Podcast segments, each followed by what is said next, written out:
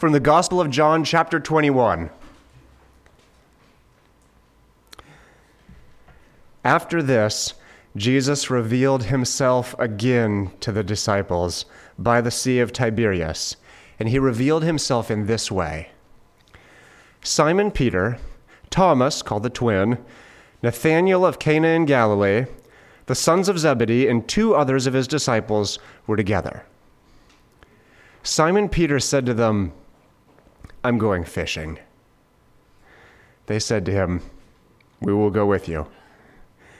They went out and got into the boat, but that night they caught nothing. Just as day was breaking, Jesus stood on the shore, yet the disciples did not know it was Jesus. Jesus said to them, "Children, do you have any fish?" They answered him, "No." He said to them, "Cast the net on the right side of the boat, and you will find some." So they cast it, and now they were not able to haul it in because of the quantity of fish. The disciple whom Jesus loved therefore said to Peter, "It is the Lord." When Simon Peter heard that it was the Lord, he put on his outer garment, for he was stripped for work, and threw himself into the sea. The other disciples came in the boat, dragging the net full of fish, for they were not far from the land, but about 100 yards off. When they got out on land, they saw a charcoal fire in place, with fish laid out on it, and bread. Jesus said to them, "Bring some of the fish that you have just caught." So Simon Peter went aboard and hauled the net ashore, full of large fish, 153 of them. And although there were so many, the net was not torn. Jesus said to them, "Come and have breakfast." Now none of the disciples dared ask him, "Who are you?" They knew it was the Lord. Jesus came and took the bread and gave it to them, and so with the fish. This was now the third time that Jesus was revealed to his disciples after he was raised from the dead. When they had finished breakfast, Jesus said to Simon Peter, "Simon, son of John, do you love me more than these?" He said to him, "Yes, Lord, you know that I love you." He said to him, "Feed my lambs." He said to him a second time, "Simon, son of John, do you love me?" He said to him, "Yes, Lord, you know that I love you." He said to him, "Tend my sheep."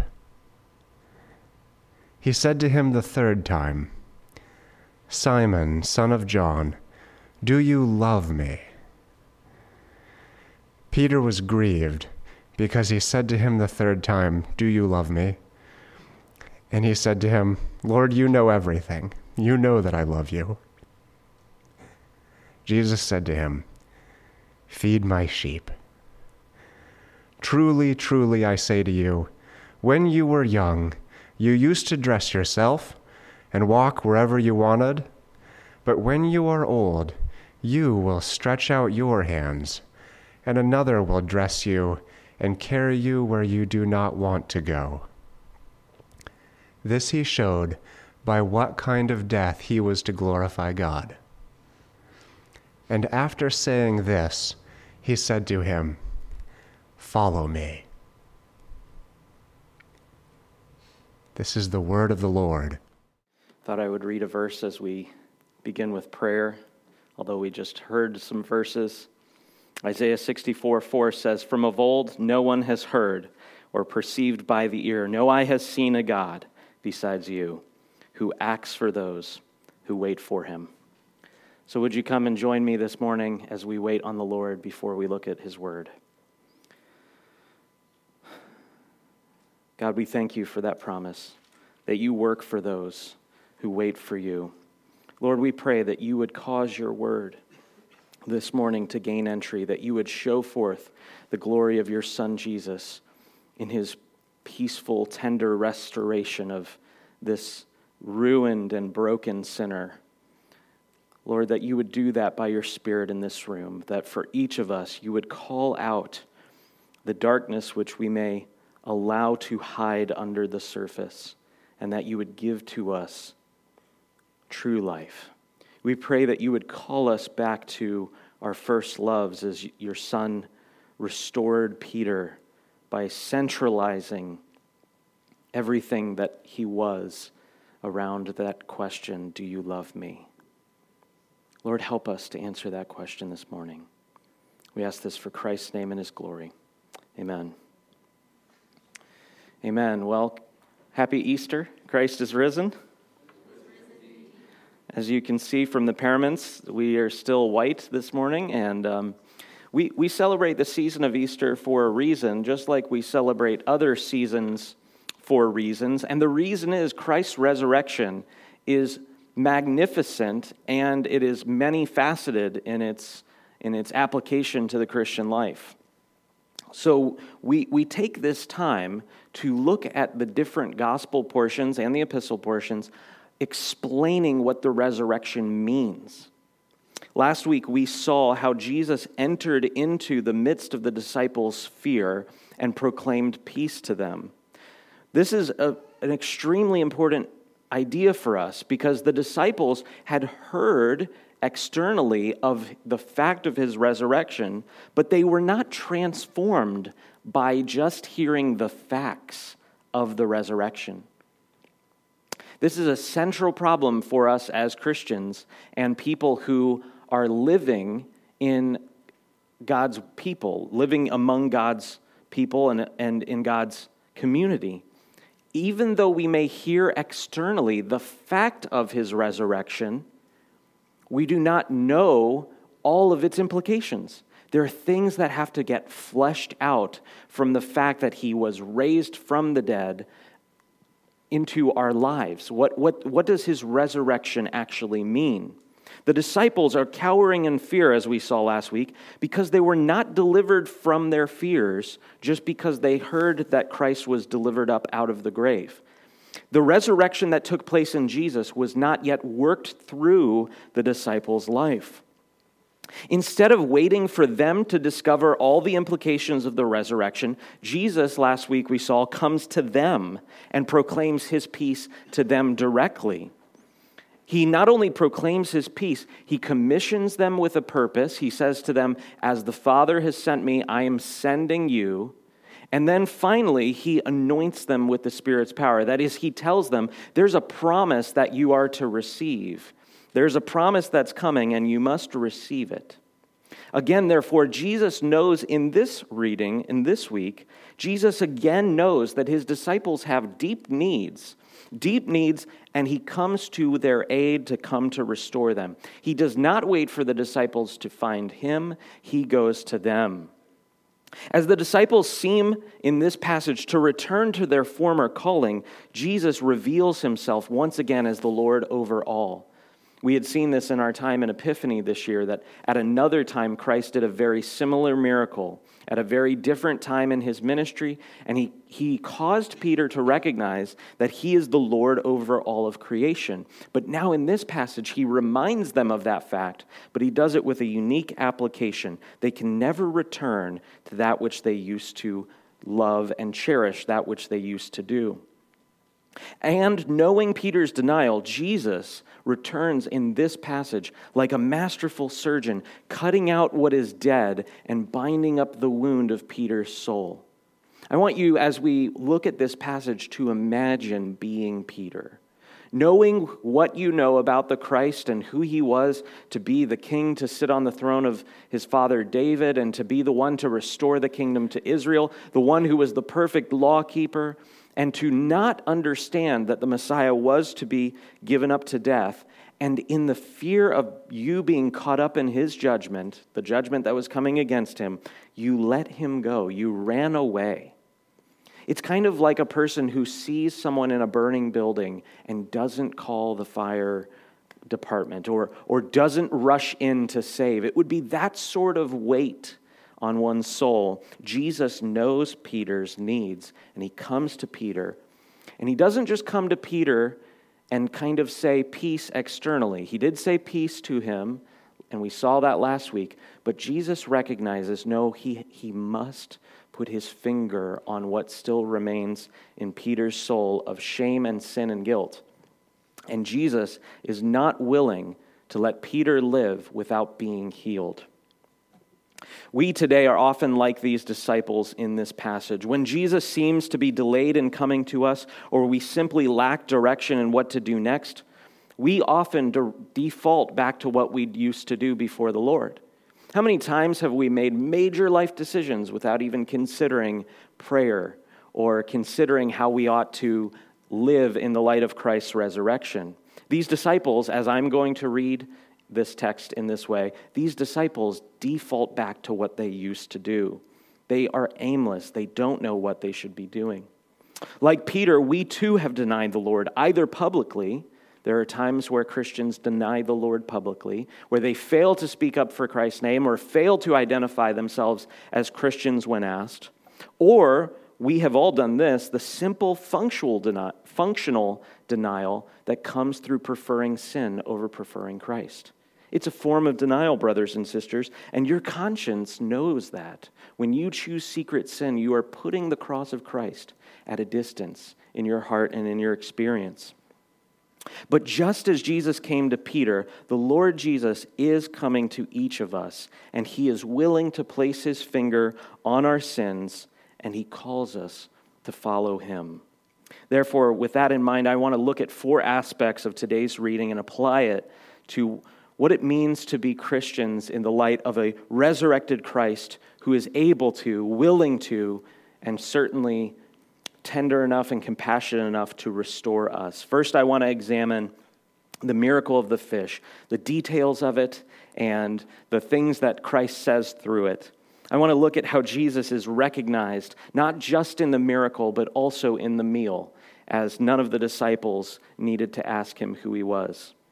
Then I want to look at Jesus' restoration of Peter, how he thrice questions Peter, hearkening back to the three denials that Peter had done just 3 days, or about a week and 3 days ago. And then finally, what it means for us as Christians to receive the forgiveness of Jesus Christ. John opens this final chapter of his gospel highlighting in the first verse how Jesus revealed himself again. In verse 1 it says, "After this, Jesus revealed himself again to the disciples by the Sea of Tiberias, and he revealed himself in this way." It's important to note as we begin that John is describing not only that Jesus revealed himself, but how he revealed himself. John is not primarily just describing that Jesus revealed the fact of his resurrection by his bodily presence, but that this entire scene of what we read in the next few verses is the way by which Jesus revealed himself. Jesus did not just demonstrate himself as a physical body. It's not just answering the Gnostics who would come in a few centuries, asserting that he is really a human being in a resurrected frame. Jesus was not just telling them, yes, I did in fact fulfill to a literal definition the promises of my resurrection from the Old Testament. We read this morning in our call to worship, Psalm 16, that the Lord is making known to his Messiah the paths of life, and he will not abandon him to Sheol. He will not leave him in the place of the dead, as Peter quotes in Acts 2, applying it to Christ. Jesus here is not just revealing that he is resurrected, but he's revealing himself, the fullness of who he is, not just as the resurrected Messiah, the one who has defeated death, but the one who extends forgiveness to his people and proclaims to them peace and places his finger upon and removes deadness and puts in flesh, puts in a new heart that can fully live. Jesus, in this entire event, is demonstrating himself as Lord over creation, the one who defeated death, and the one who is able to forgive his people and to restore them to a glorious purpose. Jesus knows his disciples' needs, and therefore, as I asserted during our time of Epiphany, that he caused the disciples who fished all night to not get any fish. If you were with us during that during that time of Epiphany, you might remember from this sermon that I asserted that Jesus was proactively all night long causing the fish to not come into their nets. And we said at that time that it would be a horrible omen as a fisherman to go to the place like the Sea of Tiberias, where it was common for them to get a great catch of fish. To not catch any fish would be a terrifying prospect.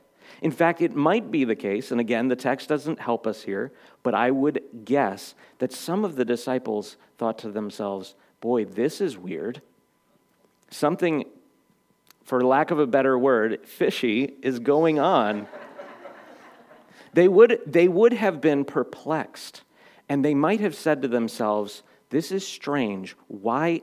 How many times have we been out and caught not a fish?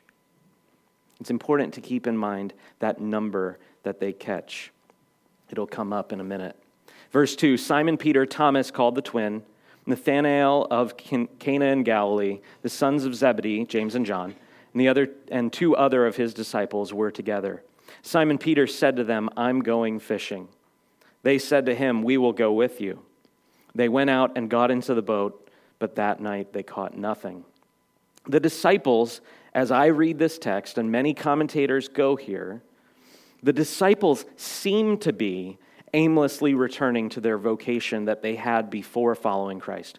Here's why I'm saying seem to, because at this point, this reading is tentative. We are allowed to, as Christians, as an aside, we are allowed to have tentative readings, trying to be faithful to the text. We must allow the text to say what it does say, but we must also hear all that the text is saying. And taking this account in the context of the entire Gospels and the context of the disciples' frustration in Luke 24, we had hoped he was the Messiah.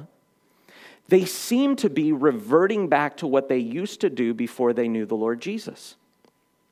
Remember, the Gospels call them, Jesus in the Gospels rather, call them out of their former trade and into newness of life. In Matthew 4:19, Jesus had called the disciples to abandon their father's trade. He said to them, follow me, and I will make you fishers of men. Do you see where I'm going with this context? If you remember Matthew 28, he's going to tell them, go into all the nations. Be the fishers of men I called you to be. So I read this passage, and entire account is, Jesus is not abandoning his calling to them. He's not going to allow them to find success in what they used to do before they put their hands to the plow. Remember what Jesus said, anyone who puts his hand to the plow and turns back is unfit, or it's unbefitting that they be my disciple. Jesus is going to cause them to proclaim his word to the nations and to gather men into his kingdom. He is going to cause them to actually catch fish of men, not fish in a sea. Verse 4, just as day was breaking, Jesus stood on the shore, yet the disciples did not know that it was Jesus. Let me just say that this is, even though I'm saying that this is a tentative reading, I would not put it in front of you unless I was confident that this is the right reading. And here's why. So many other Christians of the first few centuries have interpreted this hyper-allegorical. You may say that, John, boy, this is not sounding like a very sure reading from John's gospel perspective. But actually, this is quite a safe reading compared to what a lot of people in the church fathers did with this passage. They said, well, the reason Jesus is on the shore is that he has now passed through the waters of death and is now safe on the shore, and the disciples still have a journey to... Do you see? That is hyper-allegorical reading. What I'm doing is not allegorical reading in danger. It's reading in the context of the entire Gospels. The reason I explain that to you is when you read your Bibles, you will have questions like this, and you need to develop your instincts on how to read. Read with the character of the full Gospels in mind. Read with the character of what Christ is calling his people to do. Verse 4, just as day was breaking, Jesus stood on the shore, yet the disciples did not know that it was Jesus. Jesus said to them, children, do you have any fish? They answered him, no. John highlights that though Jesus was physically seen, they did not recognize him apart from the miracle and the meal. In the prior verse, it says that the disciples did not know that it was Jesus. Even though he speaks to them, they don't recognize him. Jesus is doing a miracle, and before he does that miracle, he draws attention to their lack in order to create an awareness of their need. Jesus was not being mean, brothers and sisters, when he asked these disciples, do you have any fish? Remember, if he caused there to not be any fish in those nets that night, he knew they didn't have any fish. And if he knew they didn't have any fish, why did he ask? I believe he asked so that they would be awakened to his power and authority, that they would recognize the Lord has all power. This resurrected Christ is not just a human who's come back from the dead like the prophets of old. He is God in the flesh, and he will not be stopped in his purposes. He will cause us to be his disciples, his apostles who go out into the nations. Verse 6, Jesus said to them, cast the net on the right side of the boat, and you will find some. So they cast it, and now they were not able to haul it in because of the quantity of fish. That disciple whom Jesus loved therefore said to Peter, it is the Lord. Do you see what happens to John? John refers to himself as the disciple whom Jesus loved. He goes on to write, when Simon Peter heard that it was the Lord, he put on his outer garment, for he was stripped for work, and threw himself into the sea. The other disciples came in the boat, dragging the net full of fish, for they were not far from the land, but about 100 yards off. Referring to himself as the disciple whom Jesus loved, John says that he recognized Jesus in the miracle, that in the doing of the miracle, this one who was on the shore, who they heard call to him, but did not recognize, he was now revealed because his power was displayed. And not only was his power displayed, his nature, his character was displayed. Peter likewise recognized Christ's power, and therefore he gives up the catch and throws himself into the sea. I love how our translation translates this passage. He didn't jump into the sea. He's not entering a pool. He throws himself with reckless abandon to get to Christ. As the Puritans say, flying to Christ, that doesn't mean we flap our wings. It means we give ourselves, there's a journey of the soul in which we come to Christ with absolute abandon, that we come to Christ and recognize him as not only the Lord over all, but the one whom with which we want to be. Peter is giving up himself to get to Christ. He doesn't care about the fish anymore. After this miraculous catch, the disciples then arrive to land to see Jesus welcoming them to eat with him. Remember the composite picture of what we've seen the resurrected Christ. He tells the women to go tell my brothers. In John's gospel, it says, go tell my brothers, and Mary goes and tells the disciples. We saw that a few years ago in our Easter sermon in 2014. And this idea that the resurrected Christ is calling them to be children of God. That is, he gives Mary to John and John to Mary. He's saying something prophetic about who the disciples are to be as God's children. And then last week we saw how Jesus enters into a room filled with fear and proclaims peace to them. In the other Gospels, Jesus comes and he eats a meal, and that's what takes place also in John's Gospel. Jesus comes and he welcomes them to a meal. He doesn't just do a sign of power, he also lives with them. He gives of himself to be with his disciples. I forget the reference, but in the Gospels, when it describes the appointing of the 12, I think it might be Mark's Gospel, that he appointed them to be with him. What a wonderful passage. They're not just going to do signs and wonders. They're not just going to have these contests of who's the greatest and which apostle will make it to the most people and who will preach in front of the greatest number of politicians or city councils. No, Jesus appointed his disciples that they would be with him. That first and foremost, he wants the disciples to love him and then feed his lambs. Verse 9, when they got out on the land, they saw a charcoal fire in place with fish laid on it and bread. Jesus said to them, bring some of the fish that you have just caught. As a quick aside, last week I mentioned one of the keys to John's gospel is that he mentions things in pairs. And there's only one other place that a charcoal fire is mentioned in the New Testament, and it is the charcoal fire around which Peter was warming himself before he denied the Lord Jesus.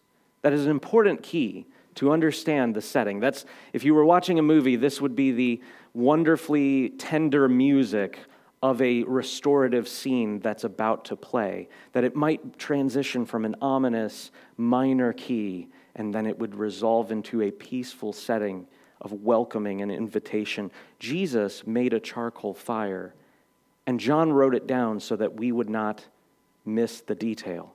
Why else would John wrote charcoal fire? Why wouldn't he have just said there was a fire? No, he used the word charcoal fire just as he had done a few verses prior. Verse 11, so Simon Peter went aboard and hauled the net ashore full of large fish, 153 of them. And although there were so many, the net was not torn. Just as Jesus had asked if they had fish, now he tells them to bring those fish. He knows that they were fruitful in his task. He gave them a task. Cast your net on the right side of the boat, and then they catch a great catch of fish. Throughout the centuries of the church, God's people have always debated the significance of the meaning of 153. In the second century, Origen, one of the early church commentators, I wouldn't call him a church father. He wasn't exactly orthodox in many ways. Origen thought it referred to a work around the time of Christ, which named the number 153 as the complete and exhaustive number of species of fish. And Origen interpreted this detail and John's use of this detail as saying that Jesus is able to take fish from all the nations. Augustine thought it was a significance as a triangular number. Now we're going to do a little math here. Don't be afraid. He thought it was the sum of the first 17 numbers relating to the 10 commandments and the 7 gifts of the Spirit. Now again, Brother Augustine excels us in many things, and many of us will never achieve his height in the things of theology. Nevertheless, I don't particularly think that that was John's intention. James Jordan, a modern commentator, has connected this number to the number of the Gentile nations. And we don't have time to go into all of the reasoning. Certainly the number is special, but perhaps the significance of this number primarily relies in its particular relation to two other numbers. That is, all other numbers and a special number, 0.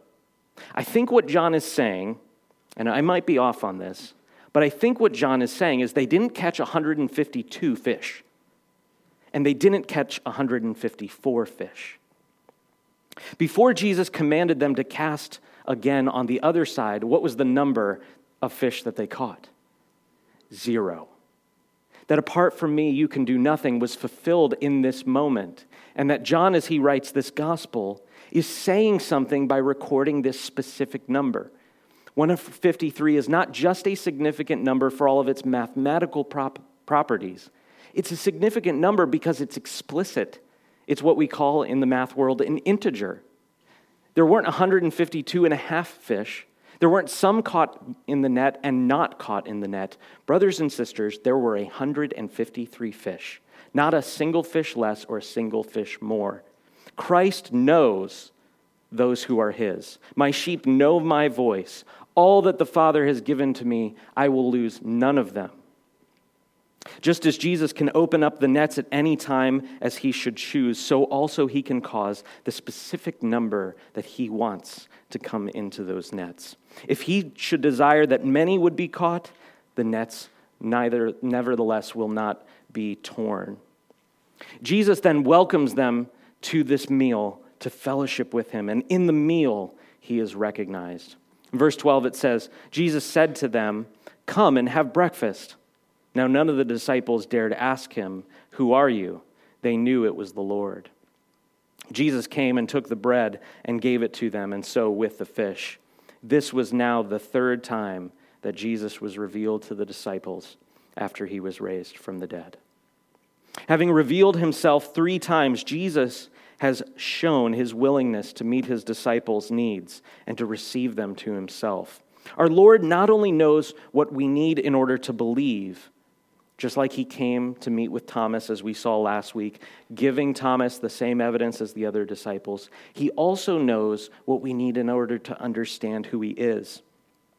Here we see the resurrected Christ coming to simply be with the disciples, to spend time with the disciples, to fellowship with them, to commune with them around a meal.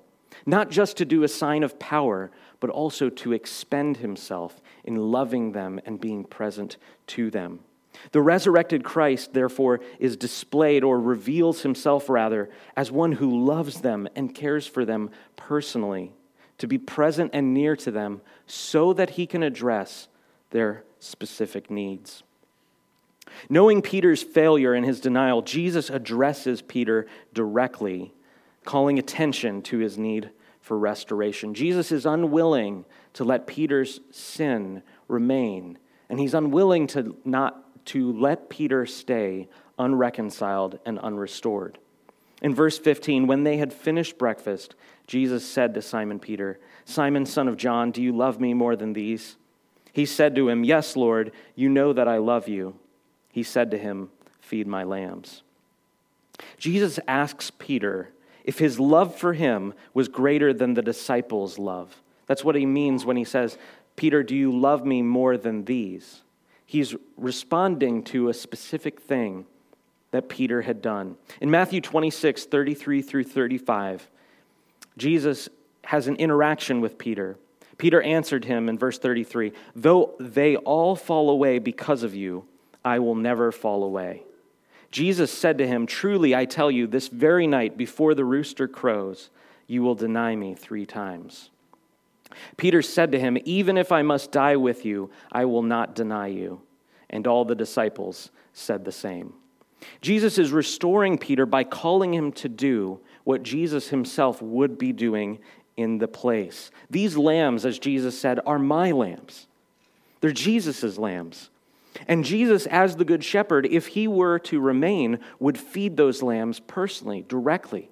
And yet he gives Peter a command, "Feed my lambs, Peter."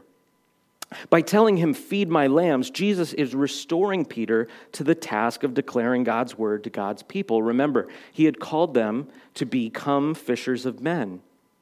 And the metaphor changes from fish to lambs, and instead of catching fish, now he's feeding lambs. But guess what, brothers and sisters? That's the process of sharing God's word. We catch fish who turn into lambs who must be fed.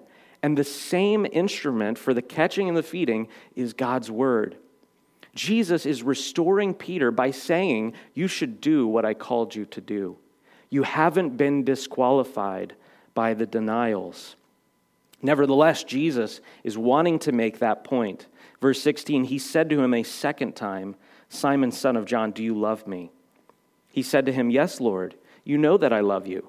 He said to him, "Tend my sheep." He said to him the third time, "Simon, son of John, do you love me?" Peter was grieved because he said to him the third time, "Do you love me?" And he said to him, "Lord, you know everything. You know that I love you." Jesus said to him, "Feed my sheep."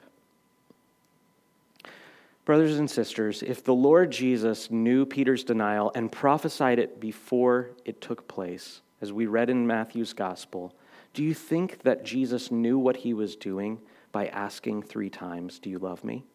He absolutely knew what he was doing. The Lord Jesus did not just know that Peter would deny him, but prophesied that he would do it. He warned Peter, and then he gave Peter a command.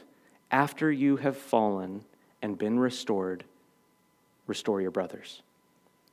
And Jesus recognized that Peter has not been restored. And he comes to Peter and he opens up the wound. In the experience of medicine, there is a very serious danger in a surgery. I recently had a surgery on my eyes, and it was the most terrifying experience medically that I've ever taken place in, and I hope to never have another surgery, Lord willing. But there's an amazing danger. They warned you when you go to get this surgery on your eye, you're not allowed to wear anything that's puffy or fleecy or has feathers on it, because they're concerned with an extreme danger. In fact, in the room that I entered in, they had these special air filters because they were concerned that a little piece of dust would land on your eye and that they would close it up and seal it. And that little piece of dust would be in your eye and it would cause an infection. And they would have to open up the eye to get it out. Now, of course, I didn't wear anything puffy or fleecy or feathery. The point that they gave in that warning is, if there gets to be something under the skin that isn't treated, it has to be treated. That's what Jesus is doing here with Peter. He's doing this to Peter because he knows what's beneath the surface in Peter's soul. He knows that just as Peter has fallen 3 times, he needs to be restored 3 times. And that's why Jesus says it 3 times. He asks Peter, "Are you sure that you love me? Are you confident that you love me?" Remember what Peter had done. He had so confidently boasted in his flesh prior to this. He had said, "Lord, even if all leave you, I will never leave you." And yet he did leave him. He denied him. There had been a death of the exposure of Peter's flesh. It had been like gangrene in the experience of a medical patient. That wound had to be opened up, and Jesus, as the master surgeon, had to come and remove all that is dead out of Peter's life. Jesus not only exposes the death of Peter's flesh, but he comes and restores and works his resurrection power into a new work in Peter's life. Jesus then promises to be with Peter even in his worst trial. What was Peter's boast? "Even if I have to die for you, I will not deny you." And brothers and sisters, in the mixture of everything that Peter experienced in his weakness of his flesh and his boasting and his pride, there was a kernel of truth there. Peter did love the Lord, and yet his love, though it was real, it was weak. He did love the Lord, and he wanted to be faithful to the Lord. But Jesus recognized, "Peter, in your own strength, you will not refrain from denying me, but you will be restored." I find great comfort in the next few verses. Peter had boasted of dying for the Lord, and now Jesus promises that he indeed will die for the Lord, but this time he will not deny him. Verse 18, "Truly, truly, I say to you, when you were young, you used to dress yourself and walk wherever you wanted. But when you are old, you will stretch out your hands, and another will dress you and carry you where you do not want to go." You know what that means? That means you're going to put out your hands and they're going to be bound. Jesus prophesies to Peter right now. He says, "You boasted that you would die for me, and yet you could not maintain your own soul. You could not cause yourself to not deny me. And yet, truly, truly, I say to you, when you were young, you did whatever you wanted. But there's a day coming, Peter, where you're going to have to put out your hands, and it'll happen." Jesus is saying to Peter, I believe he's saying to Peter, "Peter, you won't deny me when the time comes right. When it matters, you will bear witness. You will be my faithful martyr and witness." That's why John, our Gospel writer, our narrator, says in the next verse, 19, "This he said to show by what kind of death he was to glorify God." What a wonderfully comforting verse, because this shows the whole scope of Peter's life, that Peter had a pride of the flesh, and yet it was full of mixture, and he was unable to sustain his own soul for the Lord, and yet he did love the Lord. And he wanted to glorify Christ. Remember when Jesus asked the disciples, "Who do you say that I am?" Peter answered correctly, not factually. He said, "You are the Christ, the Son of the living God." And Jesus said, "Blessed are you, Peter, because flesh and blood, human beings, didn't reveal this to you, but my Father in heaven revealed it to you." Peter had a level of reality with Christ, and yet he was still living in his own power and for his own glory, all the while wanting to, desiring to, having a love for the Lord that would desire to grow. And Jesus therefore says, when you get old, you're going to put out your hands and you're going to be taken where you don't want to go. You will glorify God in your death. And after saying this, he said to him, "Follow me." Whether in life or in death, Jesus is calling Peter to glorify God by following him. And this is the exact same calling to each of us, to look to Jesus Christ for how to live. How amazingly compassionate is the Lord Jesus Christ in forgiving Peter. Jesus does not sweep Peter's failures and sin under a rug. He is willing to address the sin in Peter's life in order to bring healing. Again, going back to our metaphor, he's willing to open up the wound to remove that which should not be. Jesus knows that if left untreated, Peter's sin will absolutely spiral out of control. Peter's pride had begat his betrayal, and his betrayal had begat shame, and his shame had seemingly begat despair. I'm going fishing. I'm going to go do what we used to do. But Jesus calls him back. Pastors, those who are called to tend God's pasture, that's what a pastor means, is one who's given charge over God's pasture, his flock of sheep. We must follow the Good Shepherd in this way. In the modern era, many pastors are terrified to name sin or to privately rebuke. But through the prophet Jeremiah, God actually rebuked the false shepherds of Israel who neglected rebuking Israel's sins. In Jeremiah 6:14, Jeremiah, recording the words of Yahweh, had this to say against the false shepherds who would not name Israel's sins. He said, "They have healed the wound of my people lightly, saying, 'Peace, peace,' where there is no peace." In the context of what we heard last week with Jesus entering into the center of the disciples, Jesus says, "Peace, peace" to them, doesn't he? But he doesn't heal the wound lightly. He heals it fully, perfectly. We must not, therefore, as Paul warned the Ephesian elders, we must not shrink back from declaring anything that is profitable, but must rather day and night admonish everyone with tears. This is the calling to be among God's people as God's ministers. We must not shrink back. We must tend and care for the flock that Christ purchased with his own blood. We must love our people. Rather, we must love God's people enough to guard them from self-destruction through the deceit of hidden sin. We are like Peter in many ways, aren't we? And as those who are pastors among God's flock, who have charge over people who are hiding sin, we must imitate the Good Shepherd in this. If you're discipling someone, if you're in pastoral counsel with someone, and someone is coming to you, and you know there's secret, unconfessed sin in their life that is tormenting them, you cannot refuse to address it. You must address it. We must love God's people enough, our brothers and sisters enough, that when we see them dying of gangrene, we are willing to have the hard conversations. We must forgive like Christ forgave. Christ gave unqualified forgiveness to the disciples. Remember, he arrived in the room and he declared to them peace. He didn't offer them peace. He announced it. He said, "This is what I've accomplished in my cross. Peace to you. You've been brought near by my blood, that I have completed my work that I did on the cross, and I have now brought God's church, his collection of the redeemed, to the Father." That Jesus is announcing to them peace and proclaiming to them peace, not merely offering it.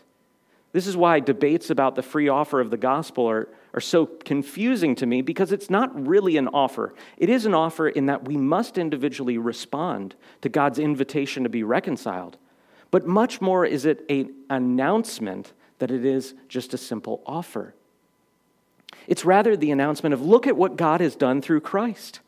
How could you do anything but run to him? That's what the presentation of the gospel is, both to the sinner and the saint alike, both to those outside of the church and inside the church. We must absolutely forgive as Christ forgave, and we must bring that forgiveness into conflict with hidden sin. That's what Jesus is doing. He's bringing the reality of his forgiveness to Peter into the conflict of Peter's shame and secret despair over his sin. That's why John tells us he was grieved when he said it when Christ had asked him the third time. He was grieved because it was still grievous to him. How many of us, therefore, are like Peter, Just like Peter, our fleshly boasts of zeal for God always crash upon the rocks of reality. If you have ever walked with Christ for more than a few days, perhaps more than a few hours, you have already begun to see that your greatest resolve to start a new Bible reading program or to witness more or to pray more or to cease that particular sin, it always fails if it's based upon your zeal. If it's based upon fleshly zeal, you will crash upon the rocks of reality.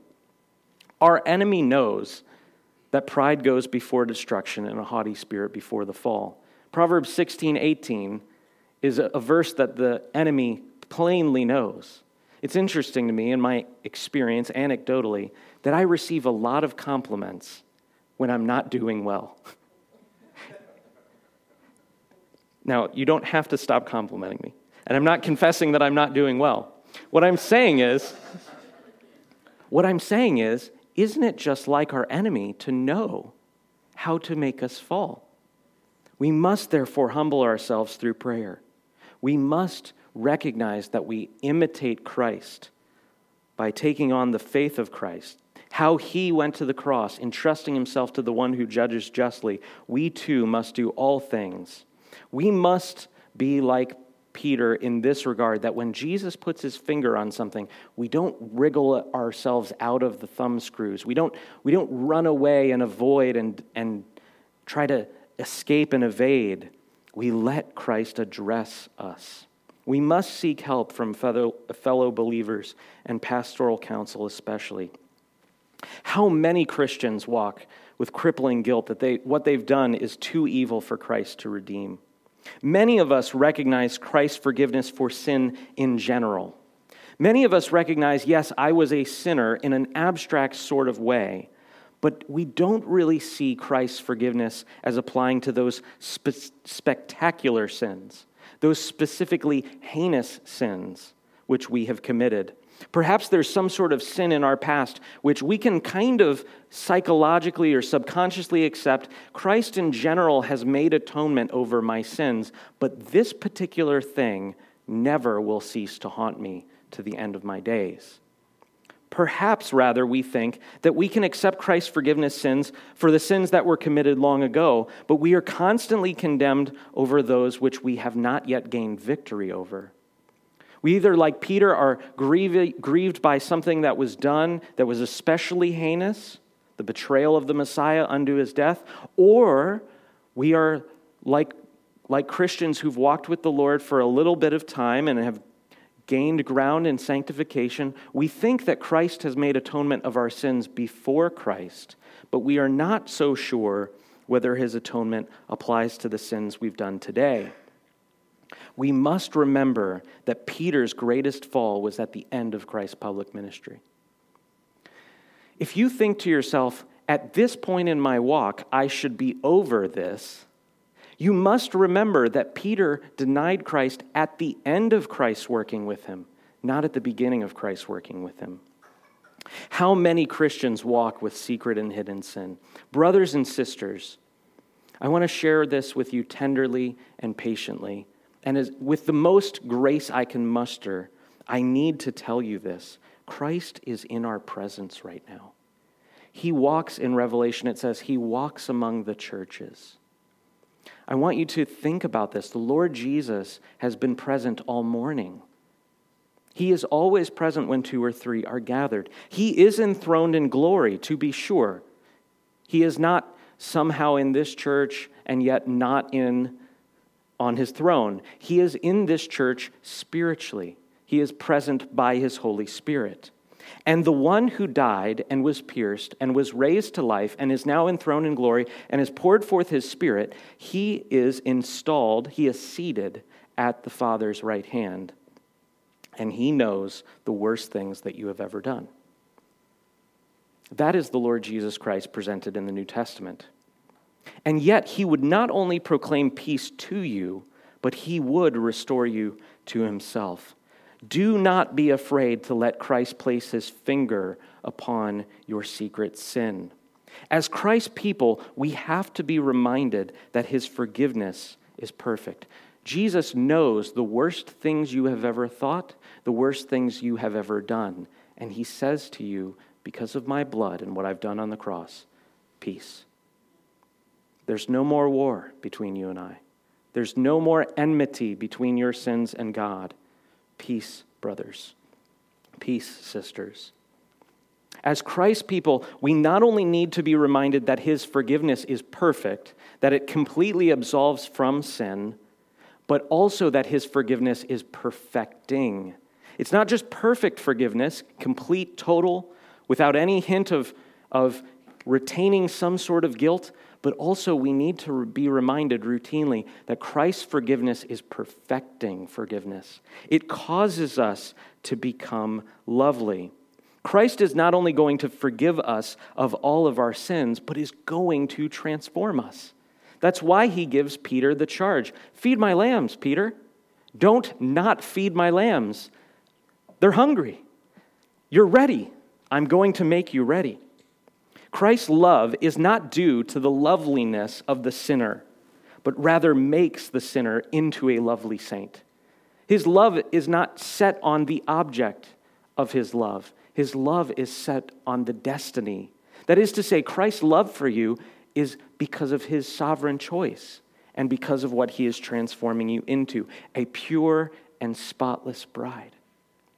Isn't that wonderful that our Lord, as the Lamb of God, was the pure and spotless Lamb? And at the end of Revelation, we see the bride coming down from heaven as a pure and spotless, a bride who has no blemish. What a beautiful picture. Therefore, my charge to you this morning is, as Christ is raised in power, let us receive his restoration from our sins and follow him with upright lives. Let's pray. Father, we thank you for your word. We thank you for Jesus Christ. We pray that what he did with Peter that day on the shore, he would do with us, that he would tell us, that he would call us to feed your people, and that he would call us individually to follow him, and that we would, by your Spirit, by your grace alone, that we would follow you. In Jesus' mighty name, amen.